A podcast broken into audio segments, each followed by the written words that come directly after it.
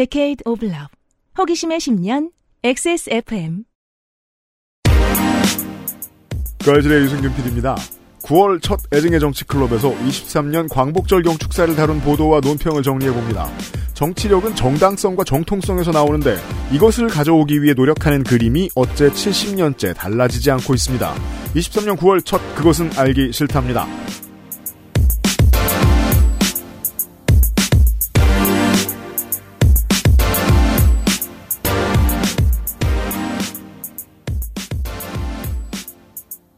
대한민국 초대 육군 참모총장 이응주는 일본 육사를 졸업한 일본군 장교로 일본군 최종 계급은 대좌, 우리 군식으로 하면 대령이었습니다. 대령급 장교가 부역자가 아닐 순 없죠. 7대 10대 육군 참모총장 백선엽은 일제 괴뢰국이었던 만주국 중앙육군훈련처에 들어가 소위가 됩니다. 2년 후 독립군에 대한 잔인한 토벌 작전으로 악명 높았던 간도 특설대로 배치되어 광복 직전까지 여기에서 복무합니다.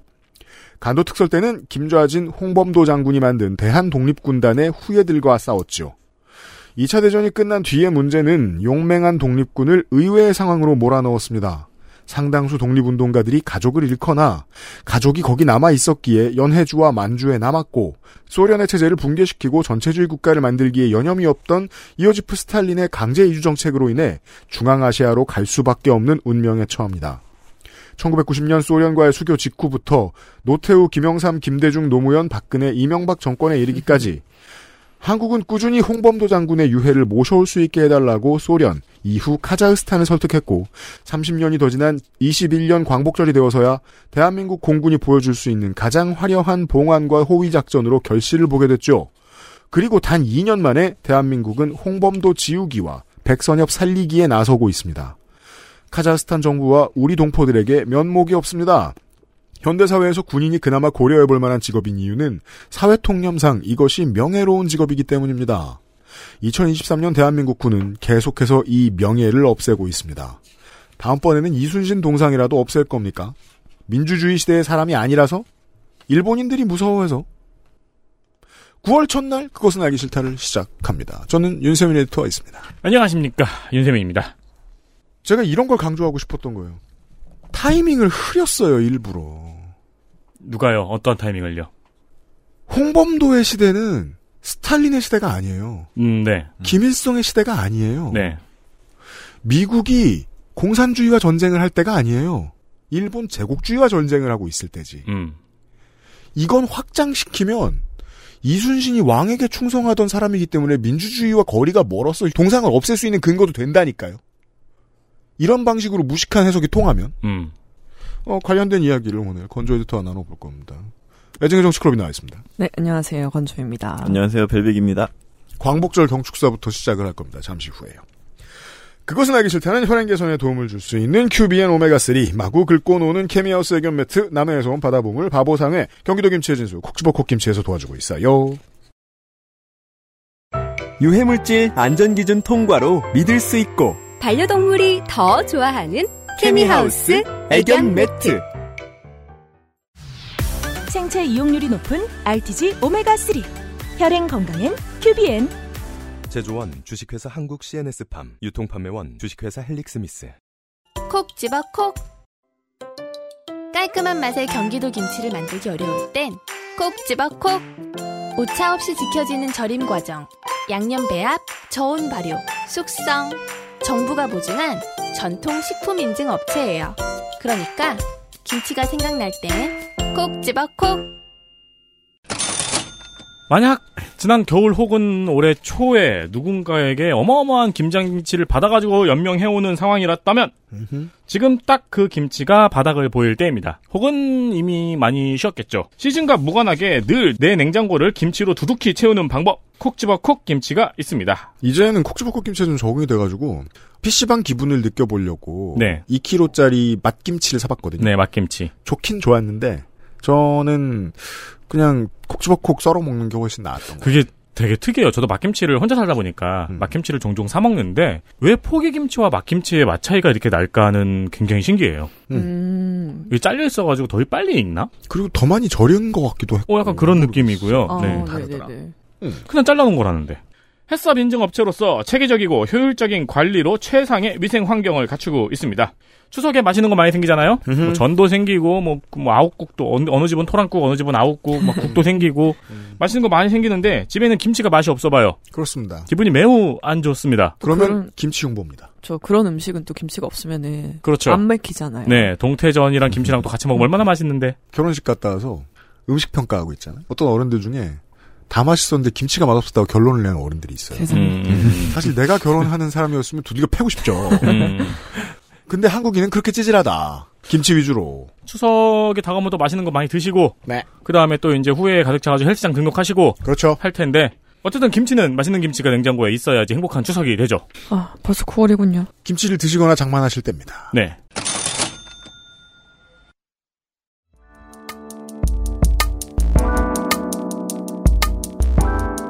기본에 충실한 뉴스 큐레이션. 애증의 정치 클럽.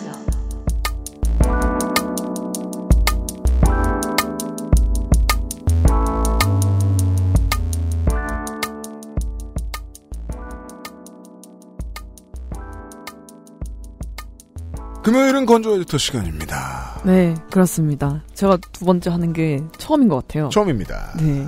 되게 이게 약간 나태해지네요. 약간. 아, 재밌다. 듣고 있다가 뭔가 하려니까 전환이 늦게 된다고 해야 되나. 네. 네, 애증의 정치 클럽의 그 고질적인 문제점 중에 하나입니다. 자기가 안 하고 있을 때 자기가 말 안 해도 되는 줄 압니다. 맞아요.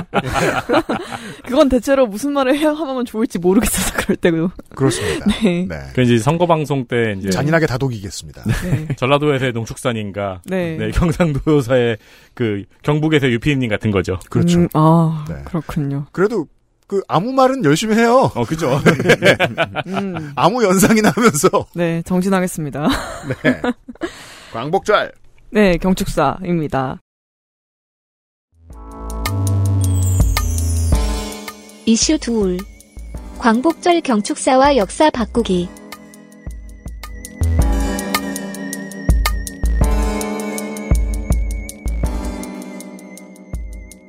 대통령 연설은 정치권에서 꽤나 중요한 연례 행사인데요. 우리나라는 스피치 문화가 없는 곳이지만요. 정부의 방향을 나타내고 정책 결정 과정에도 영향을 크게 미치는 행사입니다. 그렇죠. 특히 그 중에서도 이제 대목이 3.1정월과 광복절인데요. 음. 이 시즌에는 특히 대일 대북 정책 발표를 많이 합니다. 그렇죠. 극동 아시아의 관계 설정을 한국 정부는 어떻게 보고 있습니다라는 걸 천명합니다. 음. 때로 법보다 무섭습니다. 이 경축사 기념사는. 음. 그죠 공지죠, 공지. 네. 네, 이번 정권의 3.1절 기념사는 예전 그 시간에서 다룬 적이 있어요. 네. 그래서 또 연설을 주제로 다룰 일이 없기를 바랬는데. 독립 빠진 3.1절 기념사. 네. 만세도 이상하게 하고 그랬죠. 네. 근데 또 가져오게 됐습니다. 근데 그때는 기념사가 어떤 점에서 문제적인지를 다뤘어요. 그렇죠. 근데 이번엔 조금 방식을 바꿔서 언론이 이번 광복절 경축사에 드러난 정책 방향과 이를 표현하는 언어에 어떤 의미를 부여했는지를 보려고 합니다. 좋습니다. 생각보다 이게 15분짜리 연설이었는데 음, 그 분량에서 파생된 관점이 굉장히 다양하더라고요. 그렇습니다. 네, 그래서 그걸 좀 종합해 보려고 합니다. 어, 평론이 다양하다는 건 좋은 문학이라고 대학교 때 배운 것 같은데. 3.1절 기념사 때도 많은 평론이 나왔습니다만 첨예한 논쟁으로 더 이끌고 가는 데는 실패했던 기억이 납니다. 네. 왜냐하면 신문에 많이 나올 수 있어요. 그런 다음에 라디오 방송과 TV 저녁 시사에서 계속 등장해야 되거든요. 지난번엔 안 그랬고 광복절은 좀 더하네요. 어, 네. 저는 네. 그랬습니다. 그렇게 봤습니다. 그러니까 이거 요것도 사실 연설에 대한 관심도가 떨어진 거죠. 음, 그쵸. 네. 아, 또 그러겠거니 네, 하고. 그렇죠, 그렇죠. 되게 언어가 되게 비슷하잖아요. 그러니까 좀더 음. 업그레이드된 지점들이 있어요. 기대가 되네요. 네, 레벨업을 했습니다. 그래서 우선 일단 경축사 내용을 요약을 좀 해볼게요. 음. 네, 순서대로 세 꼭지 정도를 제시할 수 있을 것 같은데 평가 빼고 내용만 딱 전달을 해보겠습니다. 좋습니다. 네, 이 부분들은 진보 보수 언론 할 것 없이 핵심으로 뽑은 것들이에요. 음. 첫 번째가 독립운동에 대한 해석입니다. 독립운동은 자유와 인권, 법치가 존중되는 자유민주주의 국가를 만들기 위한 건국운동이었다. 어? 자유와 인권이 무시되는 도- 공산전체주의 국가가 되려는 것은 더, 더더욱 아니었다. 어? 네, 제가 왜 웃었냐면 평가를 안 한다고 했는데 그 추임새가 너무나 평가가 되었어요. 아니 이걸 듣고 누가 어떻게 머릿속에 물음표를 안 떠올려요? 마치 카카오톡 인티처럼. 네. 그래서 이 부분과 관련해서 건국절 논란이라는 게 있는데 이건 좀 배경 지식이 필요해요. 그렇죠. 그래서 대한민국 건국을 1919년 임시정부 설립을 기준으로 볼 것이냐, 혹은 1948년 대한민국 정부 수립 기준으로 볼지에 대한 논쟁인데요. 네. 이게 처음 등장한 게 2006년입니다. 그러니까 생양아치란 소리입니다. 네. 20년도 안 됐습니다. 맞아요. 네, 20년도 안 됐습니다. 음. 네. 그, 그러면 이게 뭐냐면 우주 괴물들이 50년 동안 박멸돼 있었어요. 네. 그랬다가 먼 동네 어디에 출몰 한다던데 하는 음. 소문이 나고 슬슬 겨우 올라옵니다. 음, 음. 예. 그건, 그건 네, 네. 지만원의 스타덤 이후 얼마 후였어요. 음.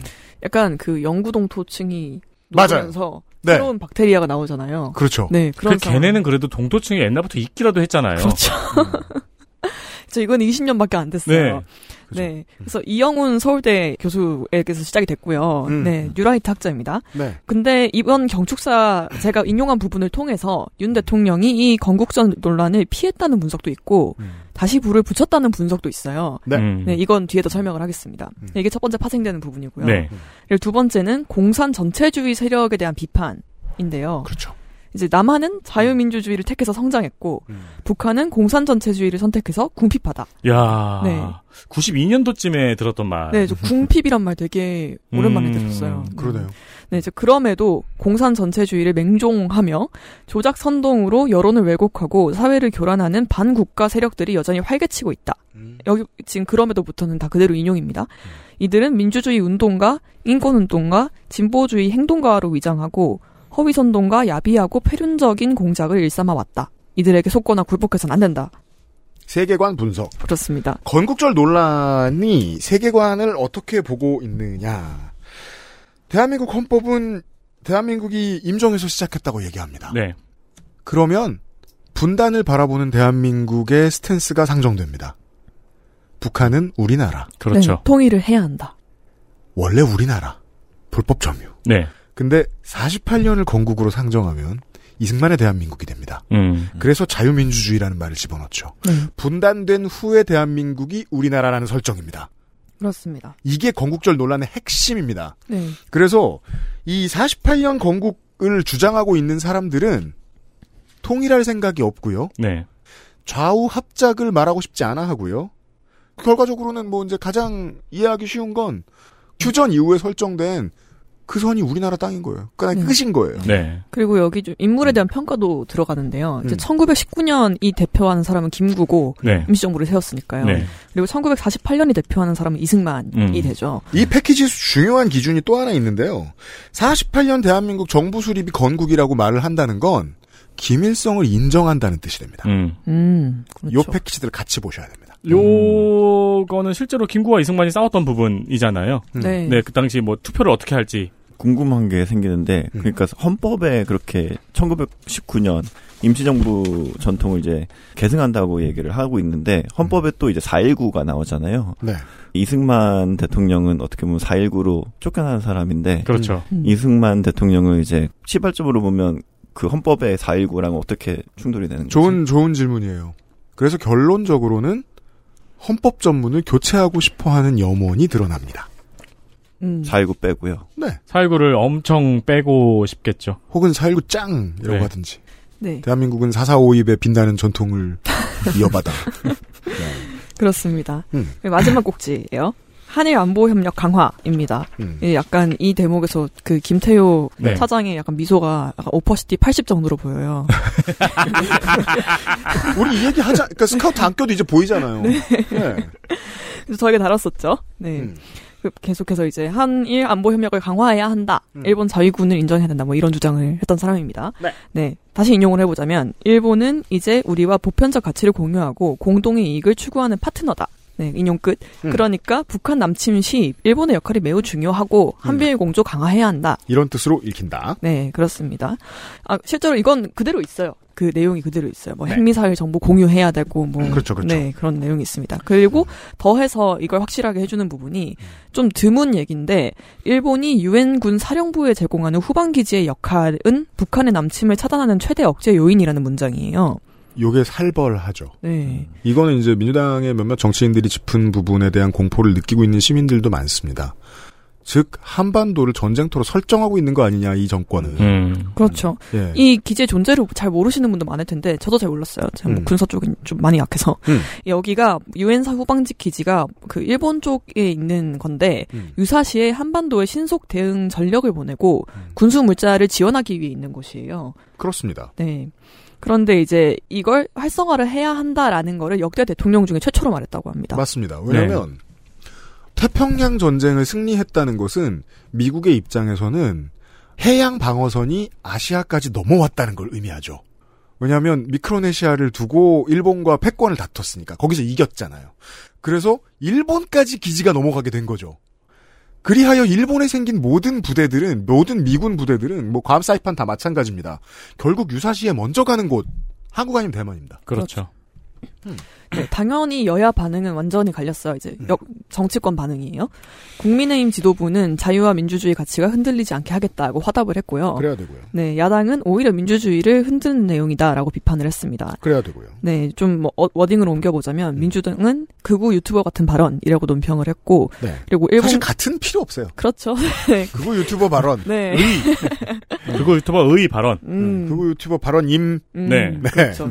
이스. 네. 네. 그리고 일 본과 군사 협력을 재검토해야 한다고 주장을 했습니다. 음. 그리고 정의당에서는 나치 괴벨스 선동문에 빗댔습니다. 아, 너무 고평가를 해주네요. 아, 네, 그러니까요. 네, 그렇게까지 고급은 아닌 되게 것 무섭게 같은데. 보는 것 같아요, 정의당이 때로. 저 사람 뭐 생각이 복잡한가 봐라고 생각하는 경우가 있어요. 음, 네. 그런데 뭐 여당 내에서도 비판은 있습니다. 음. 당연히 소장파로 분류되는 이제 아, 어제 공천 못 받는 자들. 그렇죠. 그러니까 신원식 의원, 의원의 입장을 생각해 보자고요. 공천이 여기까지 왔으면 열심히 해야 돼요. 네. 달려야죠. 지금 태용 의원 손 났잖아요? 음. 왜손 났을까요? 이제 결과를 알거든요. 음. 하물며 이준석 김웅이겠습니까? 예. 그렇죠. 네, 그래서 이준석은 도대체 대통령실에서 누가 메시지를 쓰고 있느냐, 그 사람 좀 잘라라고 조언을 했고요. 음. 그리고 유승민 전 의원은 일본과의 협력을 필요하지만 오늘은 다른 날도 아니고 광복절이다. 제목 안 보면 은 광복절 경축사인 줄 모르겠다. 맞습니다. 라고 낄끼빠빠를 시전했습니다. 그렇습니다. 네. 여기까지 이제 뭐 양당의 분위기 정도 전하면은 보통 이제 언론사의 브리핑이 끝나는데 우리는 그 언론사를 좀 더 들여다볼 거고요. 네. 그, 그 전에 이번 정권이 저는 이런 표현을 되게 좋아합니다. deception. 예, deception은 야구 용어입니다. 투수가 자기 그립을 타자한테 얼마나 오랫동안 숨기느냐가 음. deception이죠. 그래서 무슨 공을 던질지 모르겠을 때. 음. 등 돌리, 등 돌리고 던질 때요? 네, 처음에 나왔을 때부터도 잘 안 보이면 deception이 대단한 투수가 되는 거죠. 그래서 공이 훨씬 약해도 deception이 좋으면 무슨 공인지 모르니까 헛스윙이 나옵니다. 국민의힘의 대표적인 deception이 무슨 일이 있을 때마다 김대중 대통령을 운운하는 거죠. 음, 네, 맞아요. 그 저는 그래서 이게 지난번에도 그렇게 했습니다만 그 김대중 대통령의 광복절 경축사를 한번 볼게요. 왜냐하면 요걸 실제로 인용해요. 국민의힘 사람들이 뭐죠? 조선 왕조 마렵의 위정자들은 세계의 큰 흐름을 깨닫지 못하고 근대화를 외면했습니다. 그들은 당쟁으로 세월을 보냈습니다. 개혁적인 지도자도 있었지만 그들은 국민과 함께 이를 추진하는 데 실패했습니다. 그 결과 마침내 우리는 치욕스러운 식민지 국가로 전락해 버린 것입니다. 여기에서 이영훈 사관을 찾으러 들었어요. 국민의힘 정치인들이 음. 조선이 무능하니까 실패하고 앉았지라는. 네. 그 다음 줄엔 이렇게 써 있습니다. 그러나 우리 국민은 끝까지 좌절하지 않았습니다라고 써 있다고. 나라를 잃은 그 순간부터 해방의 날까지 독립을 위한 무장투쟁을 벌였습니다라고 썼다고. 이래서 다음 줄 네. 마지막까지 임시정부의 법통과 간판을 지켰습니다. 이래서 항상 학위 논문 쓸때 네. 인용하려면 원문을 보라고 하잖아요. 그니까요. 네. 그, 제가 지금 국민의힘 방식으로 요즘 amplified 팟캐스트 티저를 만들고 있거든요. 네. 그렇죠. 네, 이번 주 공지에는 일부러 카와이만 떼가지고 계속 붙였거든요. 그렇죠. 어, かわいい. 네. 저는 카와이 메타를 얘기했는데. 네. 네. 어, 엄청 다르시, 달라지시네요. 지가 かわいい 한 줄 아는 미친놈이 되었죠. 저는. 어, 네. 근데 아까 유피님께서 인용해준 잘 그들이 잘못 인용한 내용은 지난 3.1절 기념사에서 그대로 쓰였었죠. 맞습니다. 네. 그리고 그 동시에 김대중 오부치 선언의 정신을 이어가겠다는 얘기도 했는데 이번엔 그건 또 빠졌어요. 네. 네, 그죠? 그, 네. 근데 그거에 대해 왜냐면 언젠가 그것도 넘어서야 되거든요. 네, 그것도 그렇고 그 이유를 또 취재를 했더라고요. 네, 음. 대통령실 관계자가 그때 충분히 말했다고 생각해서 안 넣었다. 음. 답했어요. 디셉션의 특징입니다. 충분히 속였으면 그 다음엔 땅콩이 나옵니다. 그렇죠. 네. 그러니까 언젠간 오- 김대중 오부치 선언을 넘어선 더 나아간 친일을 해야 되니까. 네. 그렇죠. XSFM입니다.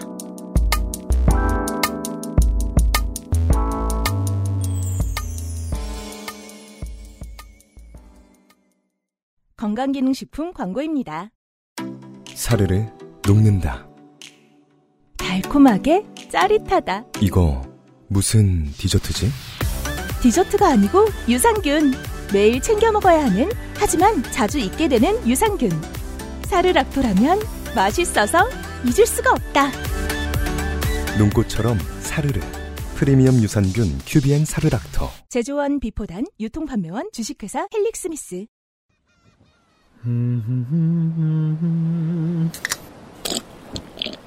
아, 어디? 어, 마, 맛있는데? 바다, 술, 그리고 바보상의 술안주. 그럼 이제 언론사별 보도 분위기를 본격적으로 보겠습니다. 네. 근데 이제 사실 의외로 불문하고 가장 강조하는 대목은 같아요. 그 세 꼭지 중에 두 번째 거, 그 공산 전체주의 부분인데요. 네. 의미를 부여하는 방식은 조금씩 다릅니다. 언론사별로. 네. 그래서 보수 언론은 대체로 연설에서 제시된 정책 방향성은 다 그대로 받아 썼어요. 그냥 뭐 안보 협력해야 되고 뭐 어떻게 할 것이며 네. 뭐 비슷해요. 그건 다. 음. 그런데 이제 어휘 선택과 역사 문제 아까 말씀드린 건국절 얘기를 다루는 태도가 조금씩 다른데요. 네. 일단 조중동을 보면은 중앙일보가 그 중에 가장 비판 강도가 높고 관련 사설도 제일 많습니다. 음. 네, 하나 뭐 인용을 해보자면은 국민 통합을 이끌어야 할 광복절 경축사에서 대통령이 전투적 언어로 분열을 조장한다는 비판을 받는 건 결코 바람직하지 않다라고 음. 했어요. 네. 잘못됐다라고는 하지 않았고, 결코 바람직하지 않다. 네, 딱 그 정도의 태도입니다. 그렇죠. 비판을 받는 거는 빼도 되는데 자기네가 비판 안 한 것처럼 하려고. 네, 그렇죠. 분열을 조장하는 것은 결코 바람직하지 않다라고 해도 되는데. 아, 네가 그런 뜻으로 말 안 한 건 알겠는데 네. 그래도 말을 예쁘게 하면 좋잖아 이거죠. 네. 그 정도입니다. 그렇습니다. 그리고 조금 더 직접적인 거는 그 잼버리 케이팝 콘서트에 대한 칼럼이 있었거든요. 네. 근데 그거에서 이제 아이돌들과 소속사들을 이제 차출한 것을 그렇죠. 비판을 하면서 공산까지는 아니더라도 전체주의의 그림자가 우리 사회에 여전히 드리워져 있는 것은 분명해 보인다. 음. 라고 했습니다. 이게 이건 네. 프레시안급이죠. 네, 제가 중앙에서 본 것 중에 제일 이게 강도가 높았어요. 그러네요. 그러니까 이게 중앙일보 그룹의 화전 양면 작전에 대해서 제가 몇 번 설명을 드렸을 겁니다.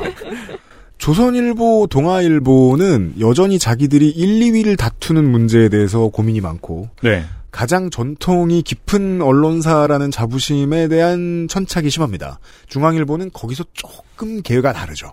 좋게 음. 얘기하면 자본주의 사회에 가장 어울리는 언론사입니다. 음. 우리나라에서는. 음. 한경이 오히려 자본주의 사회에 별로 어울리지 않아요. 그거 신기해요. 점점 그렇게 되는 거. 예, 자본주의를 경제지가 예, 좀 먹는 패턴의 기사들을 많이 내거든요. 네. 중앙일보는 돈이 되면 진보적인 소리를 하죠. 네, 그리고 이걸 쓴 분이 워싱턴 특파원이에요. 네. 김필규 기자입니다. 제목은 블랙핑크와 전체주의. 그 인물로 말할 네. 것 같으면 JTBC의 손석희 보도부문 사장이 열심히 키워주는 인물이죠. JTBC와 중앙일보 지면 기자들 사이에 또 다른 DNA가 생겼는데 손석희 체제 이후에 JTBC 쪽을 대변하고 있는 인물이기도 합니다. 네, 동아일보는 얘기가 달라요. 그렇습니다. 동아일보는 우리가 아는 동아일보예요. 네. 와, 내가 YG면은 블랙핑크의 다음 노래 제목은 전체주의다. 아, 최근에 그 Girls' Capitalism이란 노래가 나온 거 아세요? 어, 네. 그래요? 그게 뭐라? 어. 신곡인데요. 네. 누구, 누구 블랙핑크야? 트리, 아니요, tripleS라는 그룹입니다. 어, 네, TMI였고요. 네. 네. 전투주의 나올 수 있죠. 네. 더쿠 아이디 있죠? 네? 더쿠 아이디 있으시죠? 아, 네, 당연히 있죠. 그럼요. 현대인의 필수품 아닌가요? 아니, 어제, 어제 우리가, 우리는 그 아이디가 없어가지고 거기 분위기를 모른다는 얘기를 한참 아. 했었거든요. 가입할 수 있어요? 아, 초대 받아야 돼요. 아. 네. 네. 남자도 가입할 수 있어요? 할수 있어요. 어. 오해 중에 하나죠. 주민등록번호 확인 안 해요. 아, 내가 오해를 하고 있었습니다. 네. 네, 아, 할 수 있습니다. 초대권만 있으면. 네. 아무튼, 지간에 동아일보로 다시 돌아와서요. 그, 아까 제가 반국가 세력 에 대해서 얘기를 했었는데, 인용을 했었는데, 네. 근데 이 발언에 약간 좀 배경을 해설을 해줬어요, 동아일보가. 음. 네, 인용하면 정부를 비판하는 민노총 인사 등에 대한 국가보안법 위반 혐의 등의 수사를 염두에 두고 야권 일부 인사들과 무관치 않다는 의식을 드러낸 것으로 풀이된다. 음. 이긴 서술로. 아주 온건하게 편안하게 해석해주고 있죠. 네. 민주당을 때려잡겠다는 말로 들으시면 됩니다. 그렇습니다. 음. 다른 근데 또 조선일보 야, 좀 이따 얘기를 할 텐데 조선일보에서는 그냥 야권에 대한 바- 비판 이렇게 바로 썼거든요. 음. 근데 유독 이제 동아만 이렇게 구체적인 사례를 붙였어요. 민노총을 끼워야 되나 보죠. 네, 그리고 이 얘기를 누가 했냐면 국민의힘 윤희석 대변인이 했거든요. 음. 근데 그걸 굳이 언급하지 않았더라고요. 제가 찾아봤는데 조선 일보에서는. 어, 대변인이 한 얘기라는 거를. 네 네 네. 아, 언급 그것도 안 했고 이걸 이 내용 자체를 넣지도 않았어요. 그러니까 조선일보의 요즘 스킬은 이제 뭐랄까 이동관 방통위원장이 주는 신호하고 비슷하다고 보는데 조선일보 다 챙겨 본단 말이에요. 그러면 조선일보의 방향이 알려주는 지점들이 있죠. 뭐냐면 대통령이 한 모든 일을 언급하지 않는 겁니다. 음. 음. 그렇죠. 이건 실제로 이명박 정권 중간쯤에 써본 기술입니다. 그래서 그때 선거를 이겨요. 음. 이명박을 안 보여줌으로써. 음. 지금 얼마나 좋은 기술입니까? 안 그래도 지지율 더 안 나오는데. 이것도 디셉션인 건가요? 그렇습니다. 음. 공을 안 던진 척. 네. 하지만 예. 던졌다. 네. 혹은 그 되게 발을 높이 든 다음에 80kg짜리 공을 뿌릴 때가 있잖아요. 어, 그렇죠, 그걸 이제 그렇죠. 전문 용어로 모닥 뿌리라고 하잖아요. 어. 그럼 깜짝 놀라죠. 그런 것 같은 겁니다. 음. 네. 그리고 동아일보가 대통령실을 취재해서 딴 코트가 또 좀 인상적이어서 가져왔는데요. 음. 워싱턴 선언이 나왔을 때도 이를 비판한 세력은 삼국 일당, 삼국은 중국, 러시아, 북한, 일당은 민주당입니다. 우와. 그리고 이들은 지금도 몇몇은 대놓고 반정부 활동을 하고 있다고 말했습니다. 이때 제일 슬픈 게 누구여야 됩니까? 정의당이어야 됩니다. 아, 힘내. 아니 우- 쟤네를 쿡 찌를 거면 우리를 화형해야 되지 않냐. 음, 라고 말할 힘조차 남아있지 않을 수 있습니다. 슬프네요. 네. 음. 그리고 야, 삼국 일당 근데. 아니, 중국 공산당이 아니라 더불어민주당이에요. 그렇죠. 아, 이 조어에 담긴 쪼잔함. 네. 네. 대단합니다. 적이 적이라고 선- 상정하는 지금 현 정부가 적이라고 상정하는 국가들이 심지어 대놓고 반정부 활동을 하고 있다고 하잖아요. 네. 그럼 행정부는 엄청 무능하네요. 그렇죠. 근데 이게 국민의힘 인터뷰도 아니고 대통령실 취재라는 게. 그럼 대통령실은 행정부의 수장이잖아요. 네. 그렇죠. 뭐해 지금? 네, 대통령실에 어떤 말들이 들어가 있는지는 임경빈이 자세히 설명해 드린 적이 있습니다. 음, 네. 봐줘? 네. 그리고 그 또 동아일보는 또 약간 혼란스러운 마음이 있어요. 음. 이걸 보여 잘 보여주는 칼럼이 있는데 네. 이제 이기홍 칼럼이고요. 제목은 음. 윤의 공산 전체주의 직격 정반합 이를 균형추 바로잡기 돼야. 네, 정반합 말고도 참 낯선 용어들이 많은데요. 일단 읽어볼게요. 네. 물론 우리 사회에서 널뛰기의 진폭이 그러니까 이념의 널뛰기의 진폭이 너무 큰 것은 안타까운 일이다. 괴종시계의 펜듈럼 시계추가 매사의 양쪽 극단으로 오간다. 특히 이념적 갈등은 문 정권이 5년간 추를 왼쪽 극단까지로 끌어당기면서 극도로 악화됐다. 윤석열 정권이 이 시계추를 중앙 균형점으로 바로 안착시켜주면 좋겠지만 그건 현실에서 불가능한 이상론이다. 극단으로 기운 추를 균형점으로 되돌리기 위해서는 오른쪽으로 강하게 끌어당길 수밖에 없는 게 현실이다. 주제문이죠. 네. 그런 결기로 추를 오른쪽으로 확 당겼는데 진행 과정에서 과불극과 또 다른 극단으로의 편향은 특히 더 경계해야 한다. 그러니까 사람들을 화나게 하지 말고 몰래 몰래 하라는 소리로 저는 들립니다. 네. 그래야 펜듈럼 시계추가 다시 왼쪽으로 널뛰기 하지 않고 균형점에 서서히 안착할 수 있다. 네. 네. 이게 마지막 문단이었습니다. 네. 그리고 옆에 건조 에디터가 짤을 하나 붙여. 아, 네. 제가 이거 너무 읽고 떠오른 게 있어서. 초급 기동 무투전 G 건담의 한 장면. 네, 저 이 만화는 안 봤고요. 네. 이게 이 짤이 유명한 건가 봐요. 네, 이게, 이게 약간 용례가 그러니까 어떤 거냐면 굉장히 어떤 오타쿠가 과도한 떡밥을 받았을 때 음, 원작으로부터 음. 근데 그게 너무 치사량이다. 음. 약간 그럴 때 쓰는 거예요. 음. 약간 캔디 같이 생긴 어떤 소녀분께서 그렇죠. 아 기뻐요, 너무 기쁘지만 왠지 이렇게까지 하는 건 좀 그렇지 않나?라고 하고 있거든요. 미묘한 표정으로. 음. 네. 이해됐어요. 네, 설명만 들어도 아시는 분이 계실 거라고 믿고 싶어요. 네. 동아일보의 이기홍 대기자. 제가 느끼는 바로는 동아일보에 남아있는 인- 인물들 가운데 이동관과 정관을 가장 많이 공유하는 인물이라고 저는 느껴집니다. 왜냐하면 작년에 이미 이 사람이 MBC를 노영 방송이라고 먼저 친했던 사람이기도. 아 노조가 운영하는 방송이라고요. 네. 그 말 요새 이동관이 쓰죠. 음. 그런 사람의 글이 올라와 있고요. 동아일보에서는. 네, 그런데 동아일보는 그 건국절에 대해서는 약간 한 발 떼는 느낌이에요. 음. 이제 이승만도 김구도 건국과 독립의 아버지들이다라는 칼럼을 실었는데요. 음. 건국 독립 다 한자로 적어놨더라고요. 어? 요즘에도 한자로 써요 그렇게? 아, 그, 전 다른 건 모르겠는데, 건국 독립을 왜 한자로 써요? 우리 지난주 네. 방송에서는 여자 괄호 열고 여자 아, 그러니까요. 산 괄호 열고 장- 산도 있었는데 장수, 뭘. 진짜 장수. 진짜 어려운 한자는 하나도 안 써놨잖아요. 그냥 다시 들어보니까 내가 왜 그 스튜디오에서 지적을 안 했나 모르겠더라고. 진짜 어려운 한자는 하나도 안 써놨어요, 생각해 보니까. 그러니까요. 그 정도만 한 한자 7급 정도만 따도 다 할 수 있어요. 네. 이것도 그렇죠. 그 내용이 보면 칼럼 요약이 1919년 건국 vs 1948년 건국은 소모적 역사 내전 이고요. 음. 이제 네- 본문은 정권이나 통치자가 정치적 목적을 갖고 역사를 재단하는 건 경계해야 할 일이다. 음. 공은 공대로, 과는 과대로 평가하면서 아 공과도 한자로 써놨네.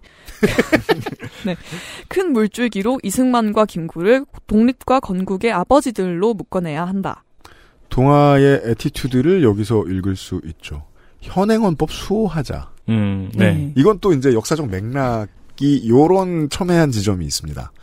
동아일보의 수구성은 언제나 박정희를 향해 있습니다. 전두환을 향해 있고. 근데 조선일보의 수구성은 그때 센 사람을 향하는 편이거든요.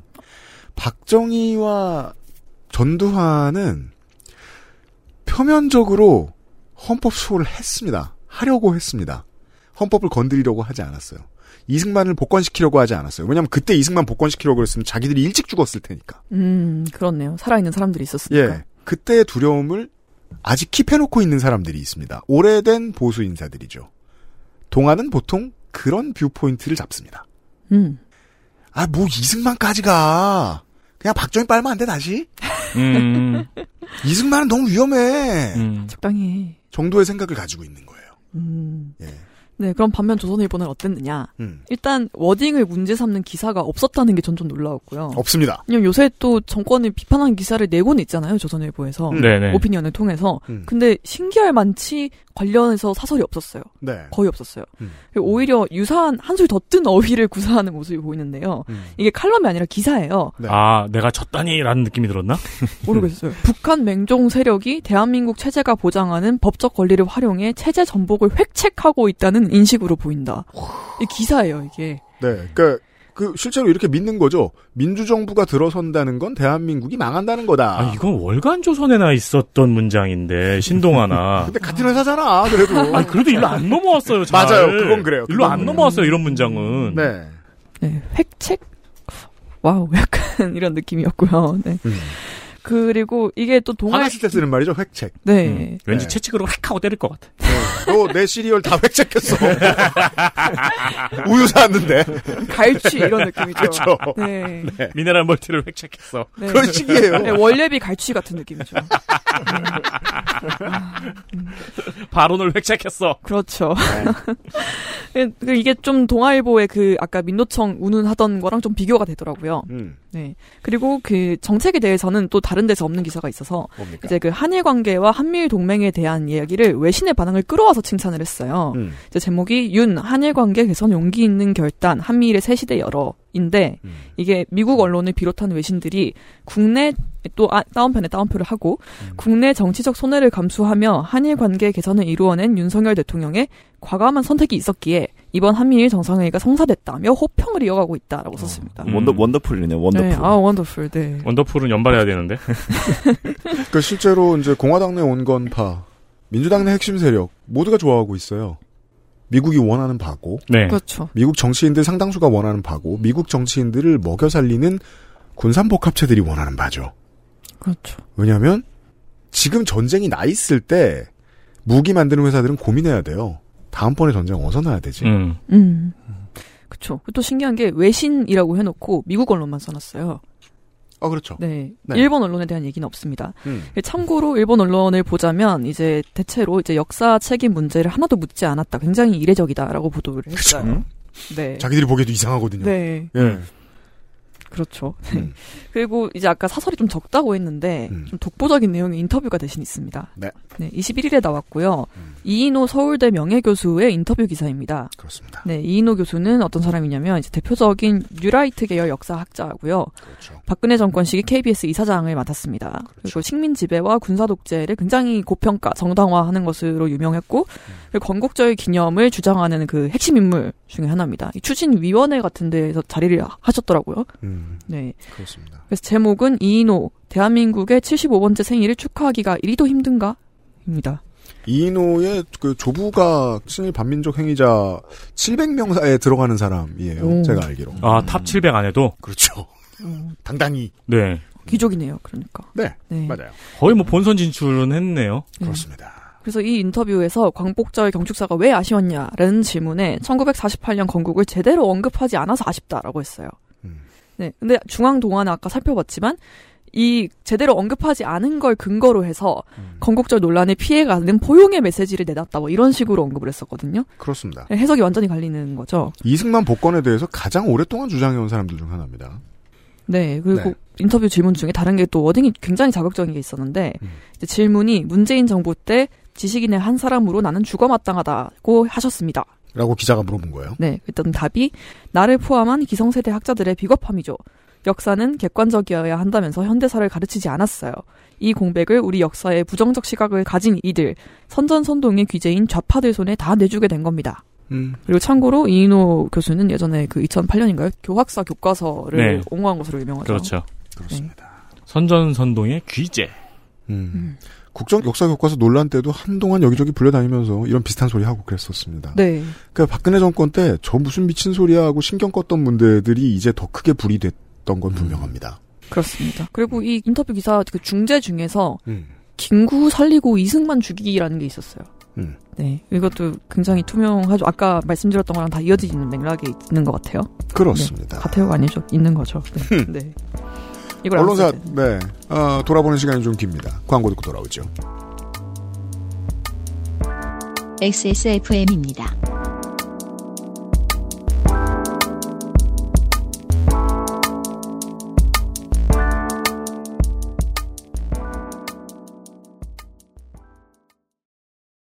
콕 집어 콕. 식구가 많아도 나 혼자 살아도 김치는 콕 집어 콕. 시원한 백김치, 감칠맛의 갓김치, 아삭한 총각김치. 무게도 포장도 원하는 만큼 다양해요. 그러니까 김치가 생각날 땐 콕 집어 콕. 오징어잎, 아기 꼬리포, 흔하지 않은 마른 안주. 맥주만 있으면 뭐해? 술안주는 아보상회. 우리 아이들에게 꼭 필요한 거? 유해물질 안전기준 통과로 믿을 수 있는 미끄럼 방지로 넘어지지 않게 안전하게 음식물을 흘려도 잠깐 실례해도 쓱 닦아주면 그만. 강한 내구성과 보건력으로 짓궂은 아이들도 거뜬하게 어? 갖고 싶어? 사람과 함께 동물과 함께 케미하우스 애견 매트 개미하우스 의견 매트. 아프단 말을 나한테 직접 못하는 친구는 대표적으로 인생에서 두 개가 있어요. 반려동물. 반려동물. 있고 차가 있죠. 가장 좋은 거는 이제 예방을 하는 거죠. 아프단 거를 내가 눈치채고 난 다음에는 이미 너무 늦어버렸을 가능성도 크고. 그 신진대사가 너무 빨라가지고. 그렇습니다. 예. 그래서 슬개글 탈구를 예방하기 위한 애견마트, 애견 애견 매트. 는 액세스몰에 사시면 좋습니다. 네. 케미하우스 애견 매트. 매트에 실내를 해도 오케이. 완벽 방수 되고요. 아무리 긁어도 웬만해선 상처가 나지 않는 강한 내구성을 지니고 있습니다. 물론 뭐 습관이 그, 그 심각하지 않은 강아지들의 경우에는 이게 매트라는 거 파악하고 나면 그 다음부터 매트는 잘 안 긁거든요. 음, 보통 그래요. 침대 긁고 뭐 쿠션 긁고 이렇게 푹신푹신한 거 긁어요. 어, 이제 긁어도 소- 효- 효용이 없다. 그렇죠. 싶으면 안 긁죠. 6대 가소제, 7대 휘발성 유기화합물, 8대 중금속, 유해물질, 검출 안전 기준을 모두 통과했습니다. 좋다는 얘기예요. 네, 유해물질 안 나오고. 모던한 패턴의 디자인. 어, 북유럽이 빠, 빠졌네요. 원래 북유럽 패턴이었는데. 제가 빼라고 지시도 안 했는데 고맙게 빼줬습니다. 네. 모던한 북유럽 패턴의 디자인. 그게 뭔지 몰라도 여러분 머릿속에 패턴 다 떠올랐죠. 그니까 말이에요. 노, 네. 노르딕. 북소장 스웨덴에서 돌아왔으니까 한번 물어봐야 되겠어요. 이런 패턴 봤느냐. 네. 러그형, 폴더형 등 다양한 선택지가 있고요. 액세스몰에서 케미하우스 반려동물 매트를 찾아보세요. 지난번에 말씀드렸지만 다시 한번 잘라서 쓸 수 있습니다. 네, 잘라서 쓸 수 있습니다.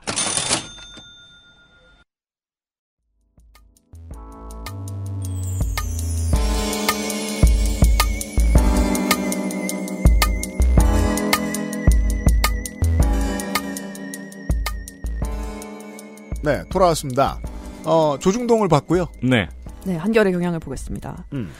같이 봐도 무관할 것 같아요. 경향신문은 이제 나라 되찾은 날 국민 가르는 대통령 경축사라는 기사를 냈는데 셉니다. 네, 그냥 이거 하나로 다 경향의 입장이 드러나 있어요. 그렇죠. 좋은 문장이라고 배우죠, 대학교에서. 네. 압축적이다. 음. 네. 윤석열 대통령의 15일 광복절 경축사는 그간 밝혀온 역사관과 국가관, 안보관의 확장 종합판으로 풀이된다. 자유를 핵심 가치로 두되 뚜렷한 피하 구분, 선명한 대결적 인식이 강화됐다. 반국가 세력과 공산 전체주의 세력 등 한국 정치사에서 색깔론과 엮여 악용되어 온 용어들이 되살아났다. 그, 그 되살아났다가 이번 정권의 키워드잖아요. 그렇습니다. 네, 부활. 음. 그리고 조중동에는 없는데 한경에만 있는 내용들이 있어요. 여기서 한경은 한국 경제가 아닙니다. 아, 네. 한결의 경향입니다. 네. 통일과 남북 관계 개선에 대한 내용이 빠졌다라는 지적이에요. 그렇습니다. 네. 원래 보통 이제 광복절 경축사는 음. 굉장히 통합의 메시지를 강조하는 것이 좀 관례였기 음, 때문에 음. 정권과 관계없이 핵을 포기해라라는 얘기는 하더라도 음. 그래도 통일을 위해 노력해야 된다라는 정, 얘기는 다 넣어왔었거든요. 네네. 근데 이번에 아예 그 얘기가 없었습니다. 네. 그리고 아까도 잠깐 언급했지만 궁핍한 북한이라면서 이제 체제를 딱 비교를 했죠. 음. 네. 굉장히 적대적인 대북관을 내세웠다. 이게 광복절 경축사에 맞느냐라는 비판이었고요. 근데 그렇게 궁핍한데 되게 무서워하잖아요. 네. 그러니까 말입니다. 그리고 시민사회 반응 취재가 있습니다. 음. 이게 없는 게 좀 의외였어요. 보수 언론에서. 음. 네. 아, 그렇죠? 네. 음. 할 법하잖아요. 음, 네. 네. 음, 그래도. 그래도 종합이면은. 음. 그 백신 불안론 퍼뜨릴 때는 어디서 그렇게 잘 주워왔는지 오만 헛소리 하는 사람들 네. 다 인터뷰하더니 아니, 최소한 이들이 이런 헛소리를 한다라는 걸 보여주려는 의도로라도 넣지 않나요? 그런데 네, 아예 그렇죠, 없더라고요. 그렇죠. 네. 그냥 민주당 반응만 있고. 그리고 그건 데스크 오더죠. 그렇습니다. 네. 아, 뭐 귀찮게 그거 밖을 나가. 음. 너 하고 싶은 말 해. 그렇죠. 그래서 거기도 자원이 별로 없을 텐데. 네, 인적 네. 자원이. 음.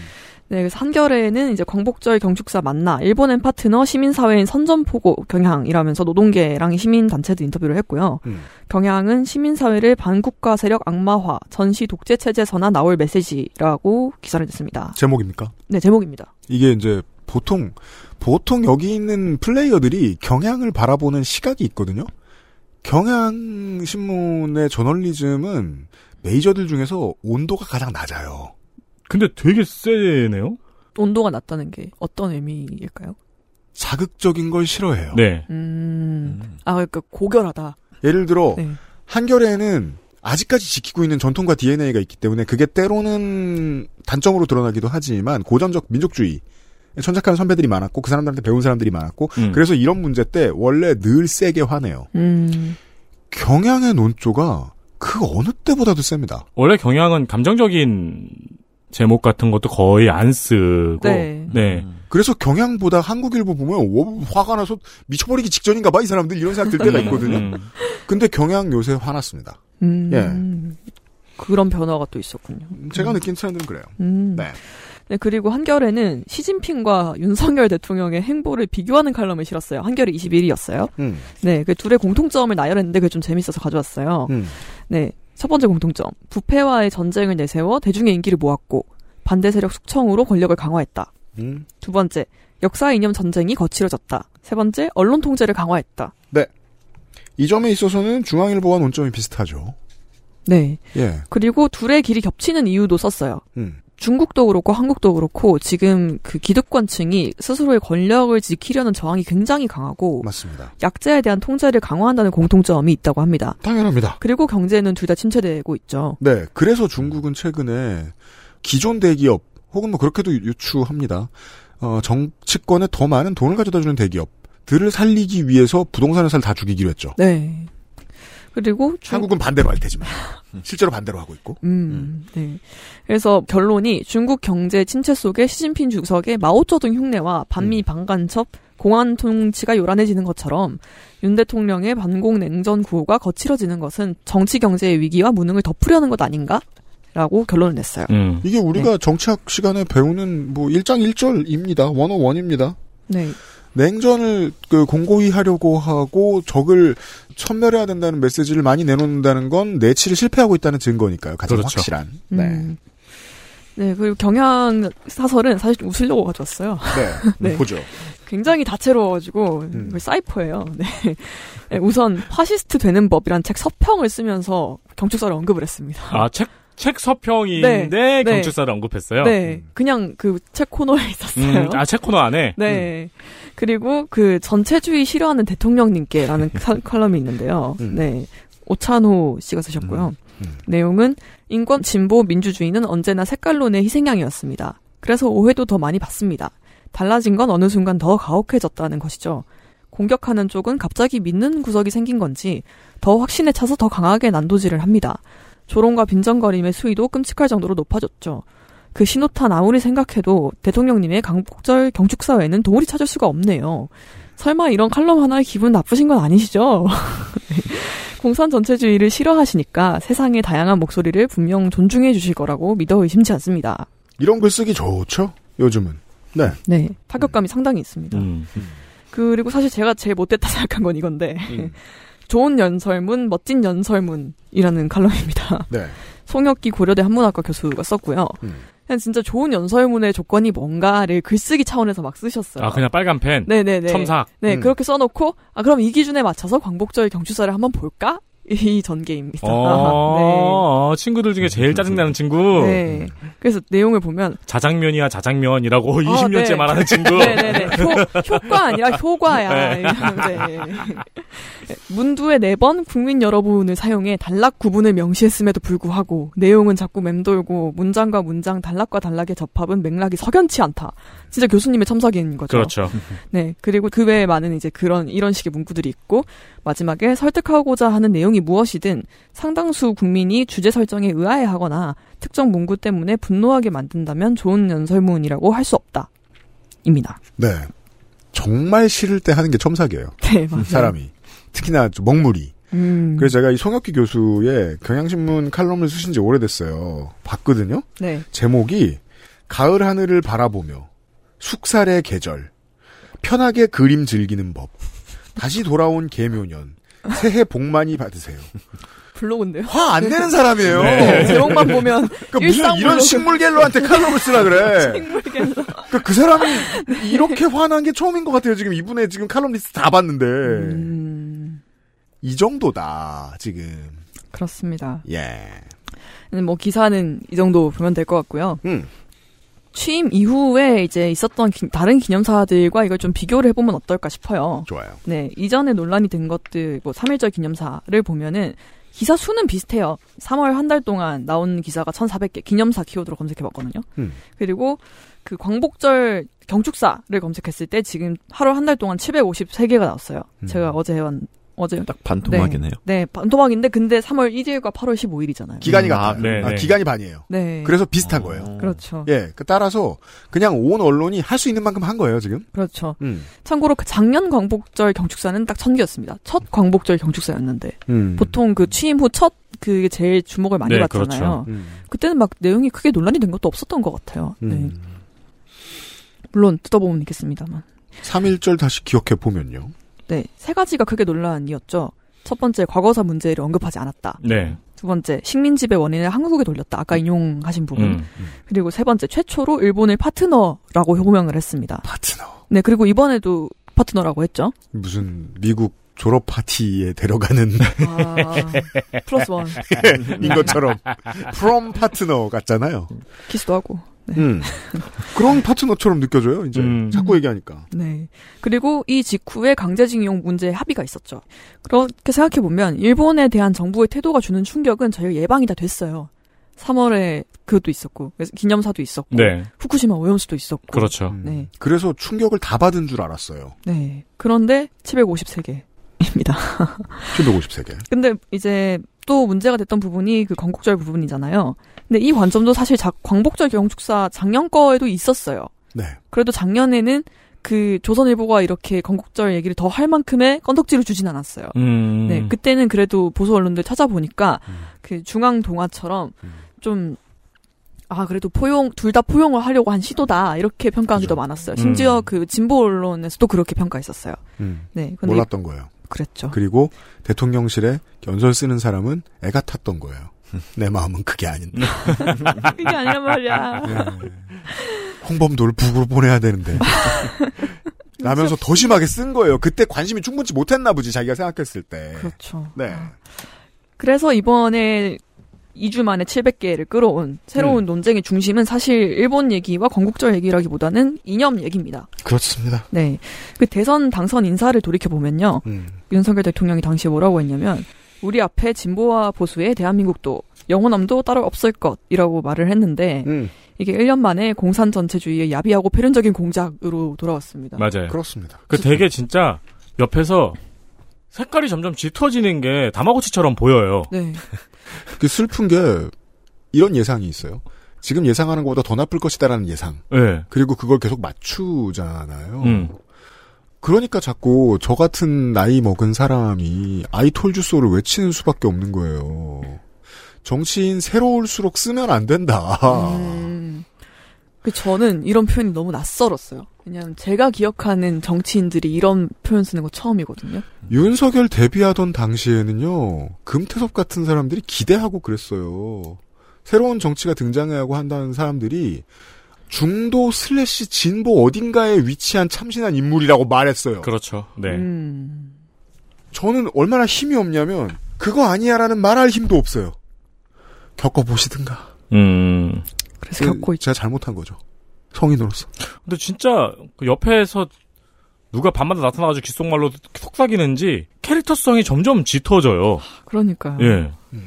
자기 전에 유튜브를 많이 보시는 것 같아요. 네. 네. 저도 그렇고 윤석열 대통령도 그렇고. 음, 공통점. 저 틀어놓고 자거든요.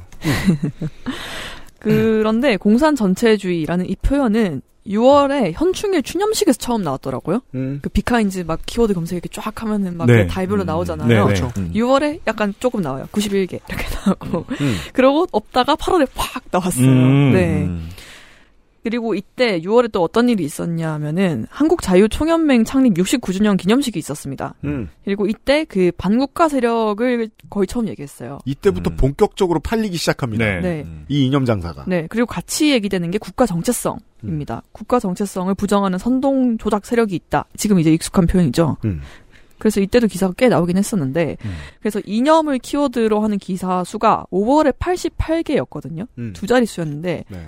한달 만에 6월에 1090개로 증가했고요. 음. 8월에 1510개 입니다. 음. 그 이렇게 연못에 이렇게 이것저것 던져 놓으면 거기 있는 존재들은 싸울 수밖에 없다니까요. 그러니까요. 흙탕물을 뒤집었을 수밖에 없다니까요. 네. 음. 지금 판이 다 깔려 있는데. 네. 네. 야, 논의 수준을 망신당할 작정을 하고 확 끌어내려 버리니까. 그렇죠. 네. 그리고 이걸 계속 하고 있어요. 광복절 이후에 그 25일, 그러니까 지난 25일, 지난주죠? 음. 네, 녹음 기준으로. 아, 나올 때도 그렇겠군요. 네. 네.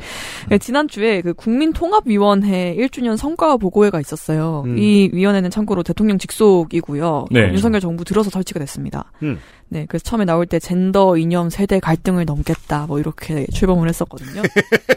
네. 네, 이 자리에서 그다 족치겠다는 거 아니에요? 그렇죠. 그러니까 빼고 다 잘라내고 자기들만 남아 남, 남겠다. 국민 족침위원회. 젠더? 널로 와. 쾅쾅쾅쾅. 발, 발, 밟아서 넘어가겠다. 네. 실제로 족쳤어요. 뭐라고 했냐면 그 오른쪽 날개 이 행사에서 오른쪽 날개는 앞으로 가려고 하고 음. 왼쪽 날개는 뒤로 가려 한다면 그 새는 날 수 없고 떨어지게 돼 있다. 음. 새를 족친 거죠. 날개를 꺾었어요. 네. 시대착오적인 투쟁과 혁명과 사기적 이념에 사기적 이념에 굴복하거나 휩쓸리는 것은 결코 진보가 아니다라고 말을 했습니다. 그리고 나서 꼭 무엇이 진보인지는 설명하지 않습니다. 네. 와, 정말 어, 진짜. 시대착오적인 말이네요. 그렇죠. 그 제가 지금 몇 년대에 살고 있는 건가 싶은. 오. 너무 전 이게 다 너무 낯설어요. 아 옛날에 그 느낌이네 이것도 아니고 제 책에서 본 것들이에요. 그러니까 레트로가 네. 유행이란 말을 잘못 이해했나? 그러니까 이건 Y2K보다 더 예전인데. 그러니까요. 네 그리고 28일 국민의힘 연찬회에서는 더 강경한 발언, 발언이 나왔습니다. 심지어 이건 대본도 없이 한 발언인데. 프리스타일. 네 음. 프리스타일. 네 국가의 제일 중요한 것은 나라를 제대로 끌고 갈 이념. 철진한 이념이 아니라 나라를 제대로 끌어갈 철학이 이념이라고 말했습니다. 이게 이제 이상한 게 반이념적인 존재가 정치를 하는 게 이상하고 말이 안 되긴 합니다. 다만 제가 아까 말씀드린 이유 때문에 어떤 배울 거 다 배우고 어, 굴러먹을 대로 굴러먹은 유명인이나 정치인들이 이념 색채가 아직 분명하지 않은 신인 정치인들을 좋아라 하죠. 음. 그건 본인의 이유도 있습니다. 내가 가서 저 새끼를 색칠하고 한 자리 얻겠다. 안철수한테 달려들었던 초록색 국민의당의 인사들은 그런 사람들이었습니다. 음. 저 사람 아직 색깔이 분명하지 않으니까 내가 칠하고 난 자리 얻겠다. 땅 따먹기 같은 거죠. 맞습니다. 처음 열렸으니까. 음. 처음 열린 MMORPG에 지금 가입하시면 뭐 칼 더 주는 거랑 비슷한 거란 말이에요. 그렇죠. 네. 하나라도 더 얻겠다. 윤석열에 대해서 그렇게 봤어요. 그리고 이 초보는 이 이념을 배워서 1년 반 만에 이렇게 무장됐습니다. 음. 아까 국민통합위원회 얘기하셨잖아요. 네. 국민통합위원회 위원장은 무려 민주당 당대표 출신입니다. 이 사람은 뭐 하는 사람입니까? 아무 제동도 안 걸었어요. 김한길 위원장은. 음.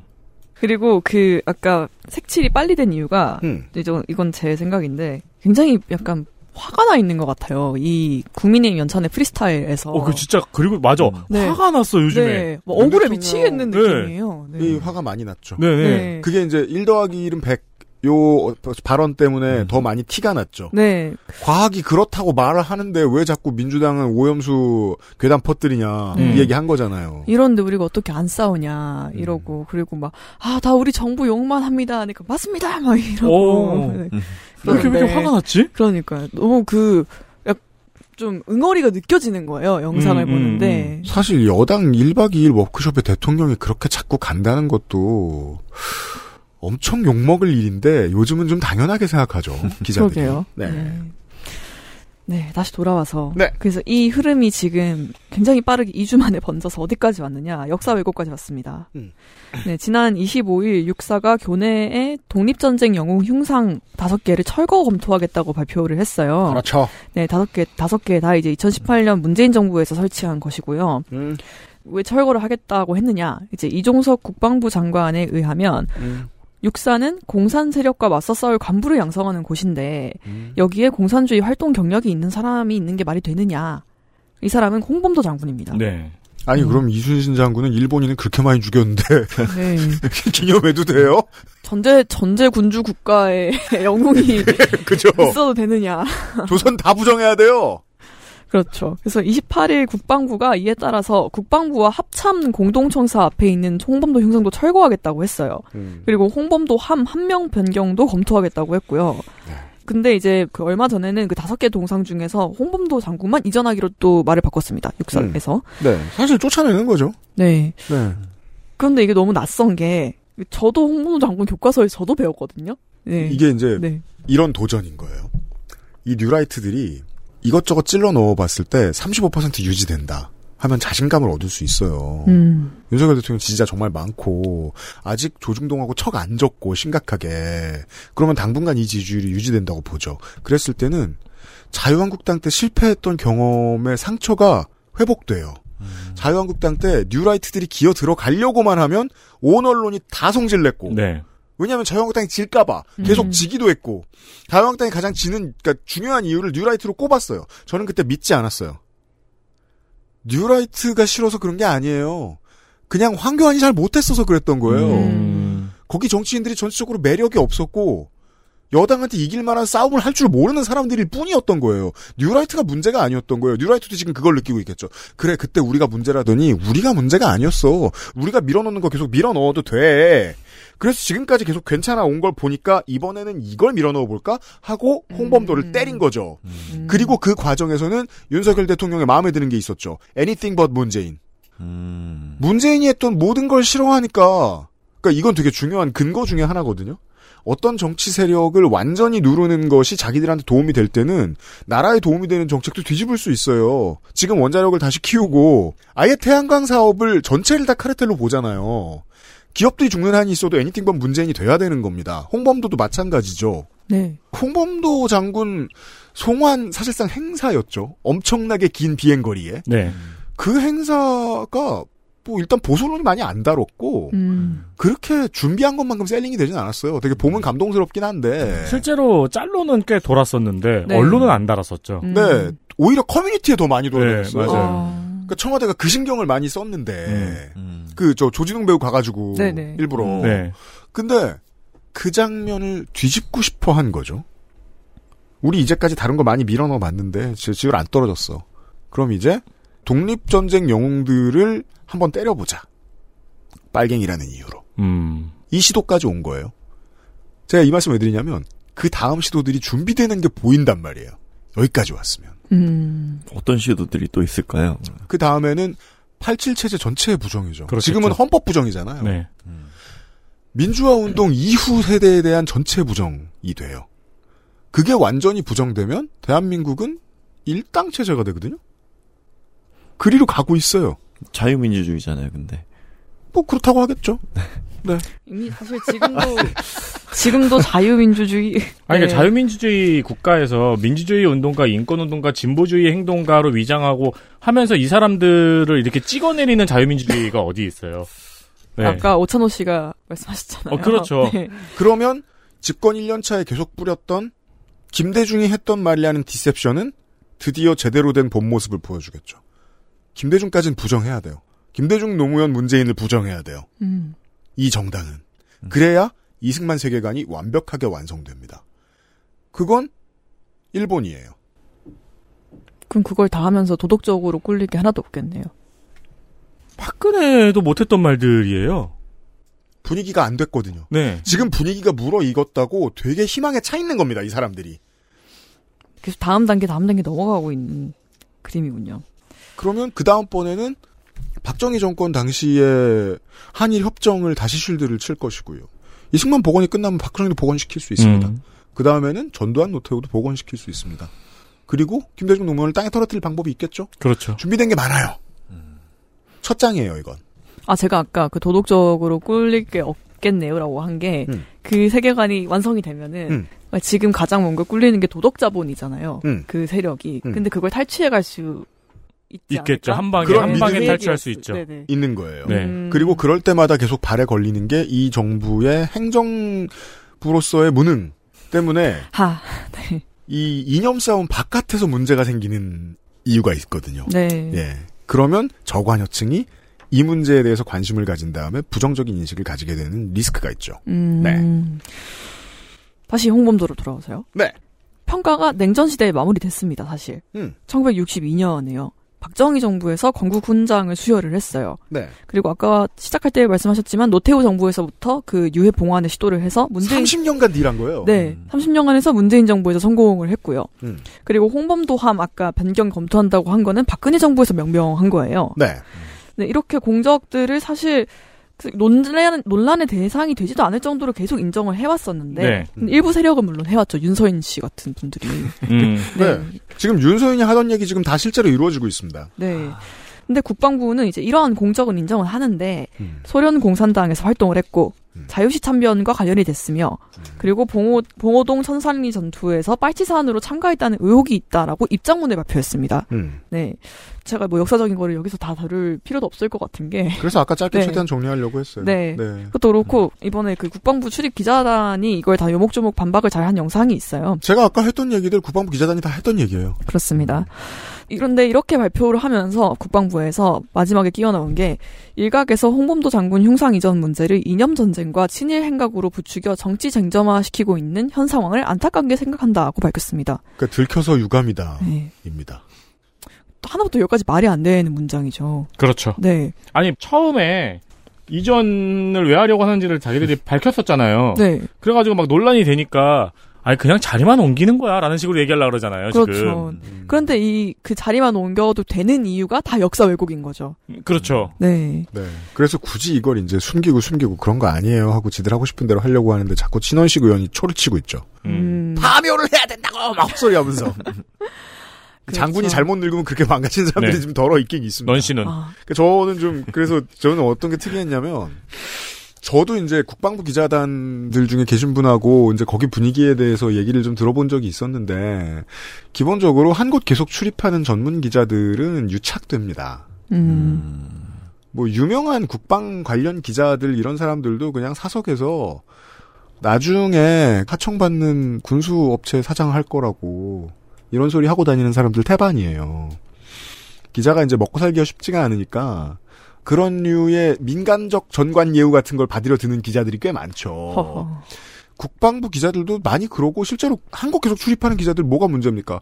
계속 거기 밥 먹고 거기 술 얻어 먹어요. 그래서 보통은 센 말 못해요, 잘. 근데 이번은 너무 많이 때리더라고요. 아, 저 영상 보고 깜짝 놀랐어요. 그 일변 한심한 기자들이 네. 죽이려 그러더라고요. 음. 네.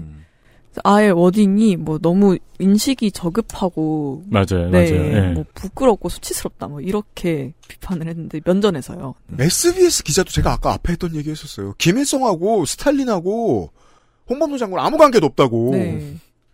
거의 뭐 강의를 해주시던데. 네. 네, 그런데 조중동도 이 문제에 대해서는 조심스럽습니다. 근데 그럼 저희가 이제 남는 질문은 그렇죠. 그럼 대체 누가 추진했냐? 왜? 네. 누가 왜? 누가 왜?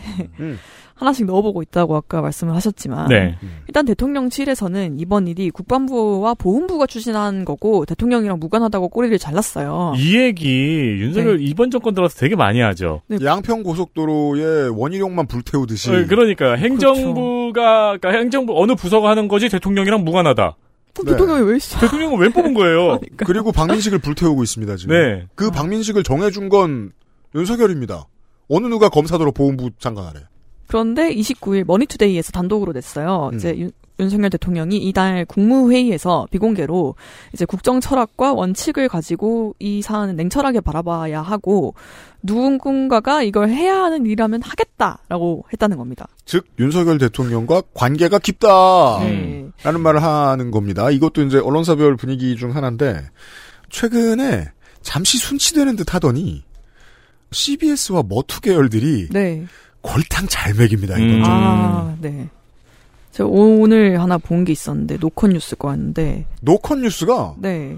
저는 CBS가 저렇게 전투력이 있는 언론사라는 생각 한 번도 안 해봤거든요.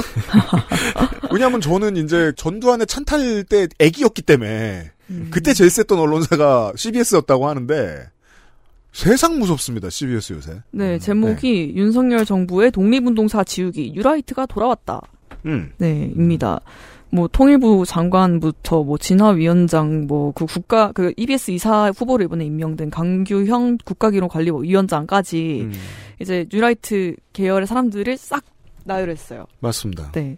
전에 한번 제가 그런 거 짚어드린 거 있는데 물론 이건 취재를 좀 더 해봐야겠습니다만 윤석열 대통령 뭐 미국 갈 때였나요? 언제였습니까? 전용기에 기자 딱 두 명하고만 비공개로 환담했던 적이 있었죠.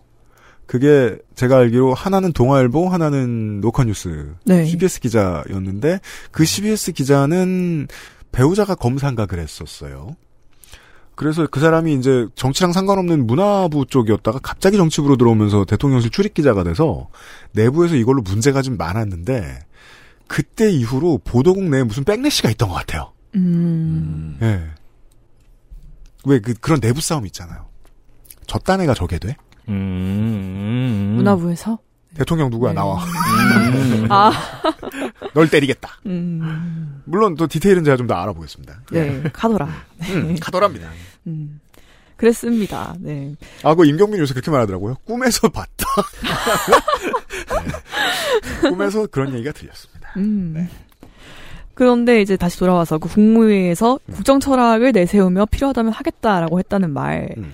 여기서 국정 철학이라는 거는 앞서 말한 그 육사 정체성과 연결이 되죠. 음. 공산주의와 싸워야 한다. 네. 그런데 육사의 적은 공산주의가 아니에요. 왜냐하면 그 2022년에 국방백서가 갱신이 됐잖아요. 네. 거기도 적은 북한이라고 규정되어 있지 공산주의가 아니에요. 그래서 저희 보훈의 달에도 공산국가 사람들이 왔어가지고 그래서 그때 당시에 멸공의 횃불 노래를 음. 개사를 해서 불렀다고 하더라고요. 공산주의가 주적이면은 네. 삼성부터 족쳐야 되지 않을까요? 그렇죠. 네. 네, 삼성 삼성 지금 공산주의에 돈을 얼마나 갖다 주고 있는데. 맞아요. 네. 공산주의도 삼성한테 돈 많이 줘요. 그렇죠. 네. 그럼 미국에도 공산당 있잖아요. 네. 네. 음. 우리- 우리나라 빼고 엔- 엔간에서 있죠. 그렇죠. 네. 공산당 삼성 없으면 못 살아요, 지금. 그럼요. 공산당 뭐 갤럭시 안 쓰냐? 램 없냐, 너네 컴퓨터는? 그렇죠. 네. 아무튼 그런데 대통령과 육사는 그렇게 여기는 것 같아요. 음. 네, 공산주의와 싸워서 이기는 것이 우리나라의 사명이다라고. 근데 사실 이런 얘기가 나올 때 의외로 보수 언론이 저한테는 그런데 개인적으로 음. 이제 공산 전체주의 저격을 할 때 이게 보수층 결집을 위한 전략이라고 분석을 했어요. 네. 그 홍범도 동상 그 이전에 대해서도 같은 얘기를 했고 음, 음. 아까 제가 소개해드린 그 노컷뉴스 기사에서도 그랬어요. 네. 네. 이게 총선을 앞두고 음. 그 코어를 결집시키기 위해서 그렇죠. 하는 거다. 네. 네. 그런데 이제 반면 세계관 자체를 의심하는 사람들도 있습니다. 저도 후자에 가까운 것 같아요. 왜냐면 이거는 봐도 네. 전략이 아니고 진- 너무 진심 of 진심 같아요. 이제는 아, 네. 열정이 느껴져요. 그렇죠. 음. 근데 그런 말 그 알실에서도 많이 하셨던 것 같은데. 뭐요? 그러니까 되게 빨리 배운 거라고 이제 그 세계관을. 네, 네, 네. 그래서 그냥 그런 생각이 드는데 만약 원래 매니아는 첫 해에 제일 열정적이에요. 음. 네. 뭐랄까 인생 최초로 의지와 이념이 생긴 사람 같아요. 어. 네, 그런 질문이 드, 들은 것 같아요. 이거는 그냥 가정이긴 한데, 만약 윤석열 검찰총장이 그때 문재인 대통령과 틀어지지 않고, 음. 만약 정치를 민주당에서 시작했다면 어떤 모습일까? 다르죠. 음. 실제로 검사 출신 민주당의 국회의원들을 보면 알 수 있습니다. 네. 뭐든 늦가기가 무섭다. 음. 음, 거죠. 네. 네, 아무튼 처음에 뭐 반국가 세력 저격할 때까지만 해도 뭐 한겨레 경향에서도 이거 다 그 결집 위한 거다, 뭐 표 위한 거다라는 분석이 나왔는데 음. 지금 보니 세계관 자체가 극우인 것 같다. 네, 극우 유튜버 같은 게 아니라 극우 유튜버다라는 네, 얘기가 이게 좀 더. 발전된 분석입니다. 왜냐하면 이렇게는 표를 늘리지 못하니까. 네. 네, 네. 잠시 후에 다시 한번 말씀드릴게요. 네. 그래서 홍범도 동상 철거까지 오니까 여당 내에서도 매카시즘이라는 비판이 이제 나와요. 그게 사실 저는 그것도 궁금한 거예요. 이런 궂은 일은 대, 대통령이 직접 하는 게 아니에요. 아, 그, 아, 그, 헬, 헬마님이라고 해야 되나요? 그, 시- 소개하는 음악 있잖아요. 네네. 약간 똥통에 손을 넣는다는 네네. 내용이었나? 음, 그, 음, 근데 그거 같은. 대통령은 점잖은 척하고 이런 굳은 일은 네. 네. 밑에서 하는 일이잖아요, 원래. 네. 음. 마오쩌둥도 이러진 않았어요. 네. 아, 누군가는 똥통에 손을 넣어야 된다. 이거였어요. 네. 맞아요. 네, 그, 이 얘기를 하는 게 누구냐. 그 메카시즘 비판을 여당 내에서 한 사람은 유승민 전 의원입니다. 네. 네. 뻔합니다. 친일 매국에 대해서는 눈 감고 종북 좌익에 대해서는 일제시대 이력까지 끄집어내 매도한다면 이것이야말로 이념 편향이고 이념 과잉이라고 말했어요. 음. 역시 여당 특 공천을 못 받으면 맞는 말을 한다. 네. 혹은 경선 때 서로에 대해 맞는 말을 한다. 등등이 있죠. 맞아요. 네. 네, 제가 아까 계속 낯설다는 말을 많이 했는데 음. 이제 2019년부터였나요? 신냉전 시대라는 말이 나왔잖아요. 네네. 그래서 막 북한과 중국과 러시아가 막 붙고 음, 뭐 음. 수출을 안 한다고 하고 음, 막 음. 그런 게 저는 너무 신기했었거든요. 무역 분쟁이 있었죠. 네네. 네. 그래서 아 나는 되게 이제 냉전 다 끝나고 모두가 평화로운 소치, 아, 네. 건- 소치 건- 올림픽 있는 나라에 사는 줄 알았는데 건제이터 입장에서 냉전이라는 거는 없죠. 어 뭐랄까 임진왜란 같은 느낌이겠군요. 네, 그쵸. 저 맞아요, 냉, 맞아요. 냉전 없고, 그, 음. 일본, 일본 뭐죠? 그 대중문화 반입 금지 이런 거 없고, 뭐, 음. 그런 사람이에요, 저는. 사실 엄밀히 따지면 저도 냉전 시대를 철든 사, 그러니까 인식이 생긴 다보다 살아온 사람은 아닌데, 음. 근데 저한테 냉전이 되게 행사한 건 뭐냐면은 그 시대에 만들어진 컨텐츠를 많이 소비하다 보니까 더 와닿은 것들이 있었거든요. 음. 네. 음. 그 저는 뭐 집에 어렸을 때 막 지구 평화로운 지구촌 막 이러면서 그각 음. 나라의 문화 소개하는 막 러시아 편, 중국 편 막 이러면서 그러니까 뭐랄까. 그런 동화책들이 있었단 말이에요. 헐리우드 영화에서 더 이상 나쁜 놈들이 러시아 억양을 쓰지 않던 세대. 네. 음. 그쵸. 그, 그건 그러면 그 학교에서 반공교육 안 했었어요? 그걸 왜 해요? 어, 그 나, 네. 나, 내, 나 때만 하더라도 하, 하긴 했었는데. 이 차이예요. 음. 네. 네. 반공교, 아, 저 그게 기억나요. 제가 고3 때 이제 수능 치고 나서 네. 할 일이 없잖아요. 네. 그래서 그 놀고 있는 고3들을 어떻게든 뭔가 고1, 고2들에게서 떼어놓기 위해서 뭐, 음. 강사들을 초, 초빙해서 이상한 강의들을 되게 많이 했어요. 음. 그 학교에서. 또 저희는 기숙사 학교였거든요. 근데 그때 저희는 이제 학교가 대구에 있었으니까 네.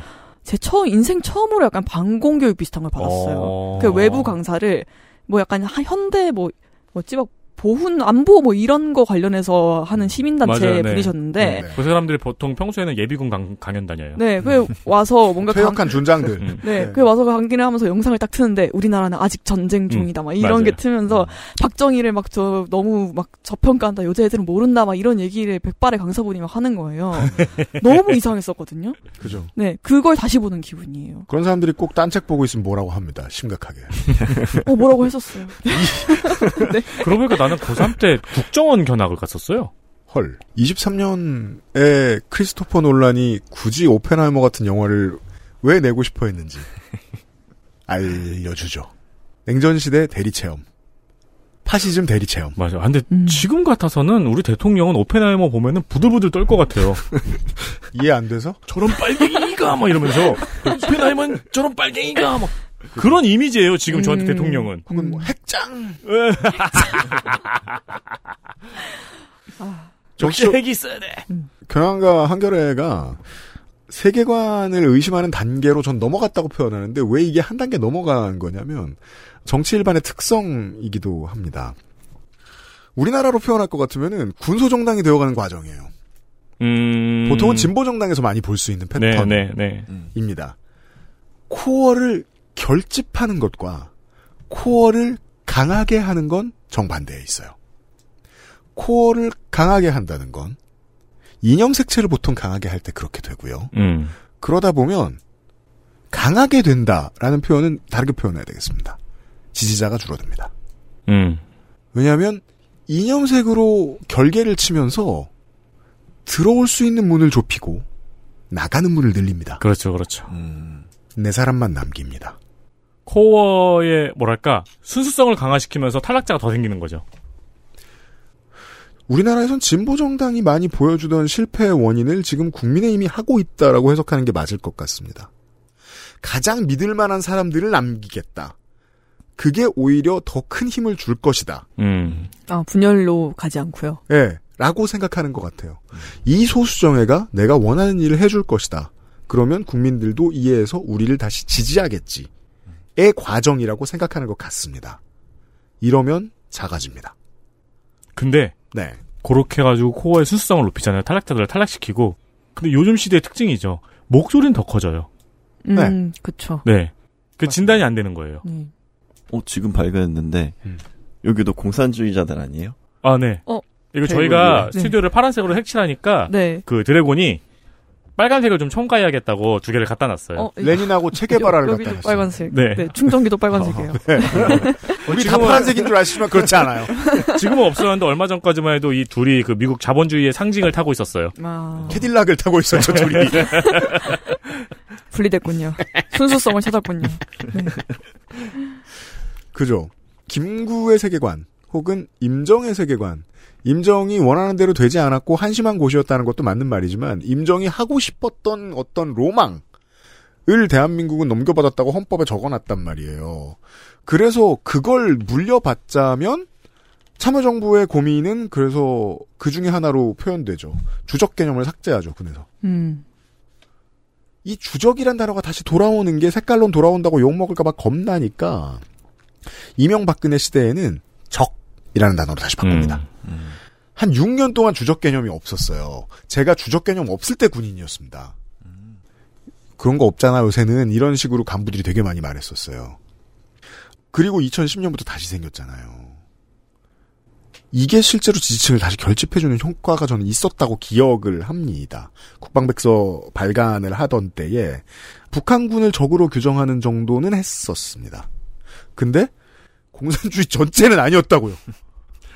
그건 정말 냉전이죠. 왜냐면 지금 전 세계 어디에서도 공산주의는 위협이 아니니까요. 그러니까요. 순수성의 과시죠. 이건 그거- 조직, 이거는 조직과 지지세를 줄이겠다는 의지예요. 네. 조직과 아. 지지세를 언제 줄이고 싶어 할까, 정치인은? 속 좁아질 때, 마음 아플 때, 마음 약해질 때. 지지자만 남기고 싶어요.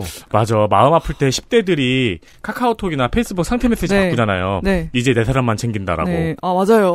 약간 사랑을 몰라서 순혈주의가 된 볼드모트 같은. 그는 사랑을 할 수 없잖아요. 그, 그거 알아요? 레고에 유일하게 코 있는 게 볼드모트다. 아니, 뭐. 아, 마음이 아파서 챙겨준 거예요? 왜냐하면 콧구멍이 표현이 돼야 볼드모트기 때문에. 아, 아, 그래서 코가 있다. 네, 아. 레고 중에 유일하게 코 있는 음, 콧구멍 존재. 있는.